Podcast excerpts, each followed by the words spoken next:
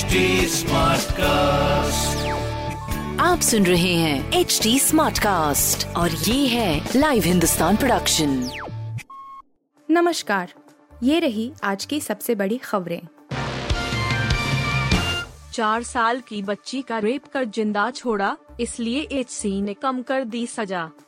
मध्य प्रदेश की इंदौर खंडपीठ ने हाल ही में एक फैसला सुनाया। जिसमें उसने रेप करने वाले शख्स की आजीवन कारावास की सजा को 20 साल की सजा में बदल दिया। इंदौर खंडपीठ ने दोषी के आजीवन कारावास की सजा इस आधार पर कम कर दी कि दोषी ने चार साल की पीड़िता के साथ रेप करने के बाद उसकी हत्या नहीं की। जस्टिस सुबोधा भयंकर और जस्टिस एस के सिंह ने अपीलकर्ता को दोषी पाया, लेकिन उसकी आजीवन कारावास की सजा को कम करना ठीक समझा।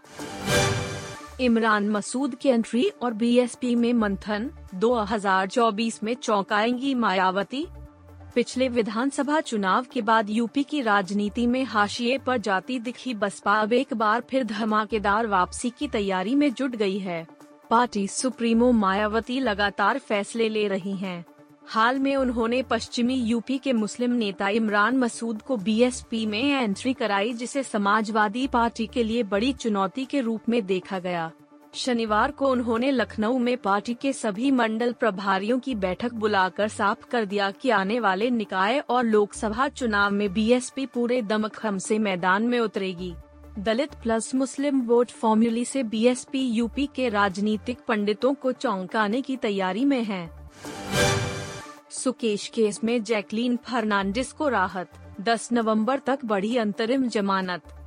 अक्षय कुमार के साथ जैकलीन फर्नांडिस फ़िल्म राम सेतु में नज़र आएँगी। इस वक्त जैकलीन फ़िल्म के प्रमोशन में व्यस्त हैं, लेकिन सुकेश चंद्रशेखर मामले को लेकर उन्हें दिल्ली पहुँचना पड़ा। फ़िलहाल सुकेश केस में जैकलीन को बड़ी राहत मिल गई है। उनकी अंतरिम जमानत की अवधि को 10 नवंबर तक बढ़ा दिया गया है। शनिवार की दोपहर को अभिनेत्री दिल्ली के पटियाला हाउस कोर्ट पहुँची। जमानत याचिका पर सुनवाई की पेशी में वह शामिल हुई। बेरोजगारी के मर्ज को कितना दूर करेंगी अपोस्ट्रफी टेन लाख नौकरियाँ? यहाँ बुरे हाल। प्रधानमंत्री नरेंद्र मोदी ने शनिवार को रोज़गार मेले का शुभारंभ कर दिया है। इसके तहत शुरुआती चरण में देश के पचहत्तर हज़ार युवाओं को नियुक्ति पत्र सौंपे जा रहे हैं।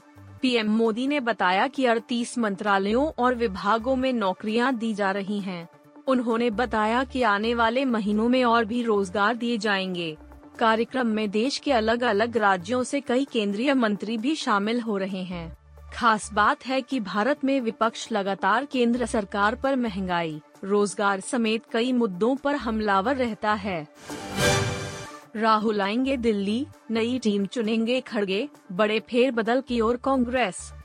कांग्रेस अध्यक्ष चुनाव के बाद पार्टी में अब पदों के लिए चहलकदमी तेज हो गई है।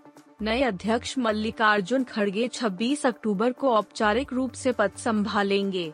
खबर है कि इसके साथ ही वह कांग्रेस में संगठन स्तर पर बड़े बदलाव की तैयारी कर रहे हैं। हालाँकि, इसे लेकर पार्टी की तरफ़ से आधिकारिक तौर पर कुछ नहीं कहा गया है।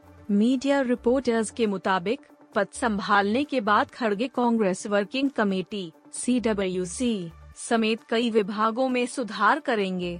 इसके अलावा वरिष्ठ नेता महासचिवों और सचिव समेत ऑल इंडिया कांग्रेस कमेटी आईच में नई टीम चुनेंगे। आप सुन रहे थे हिंदुस्तान का डेली न्यूज़ रैप। जो एच टी कास्ट की एक बीटा संस्करण का हिस्सा है।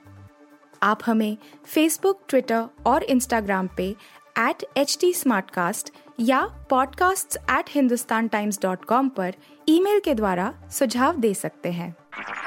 आप सुन रहे हैं एच टी कास्ट और ये था live Hindustan production HD Smartcast.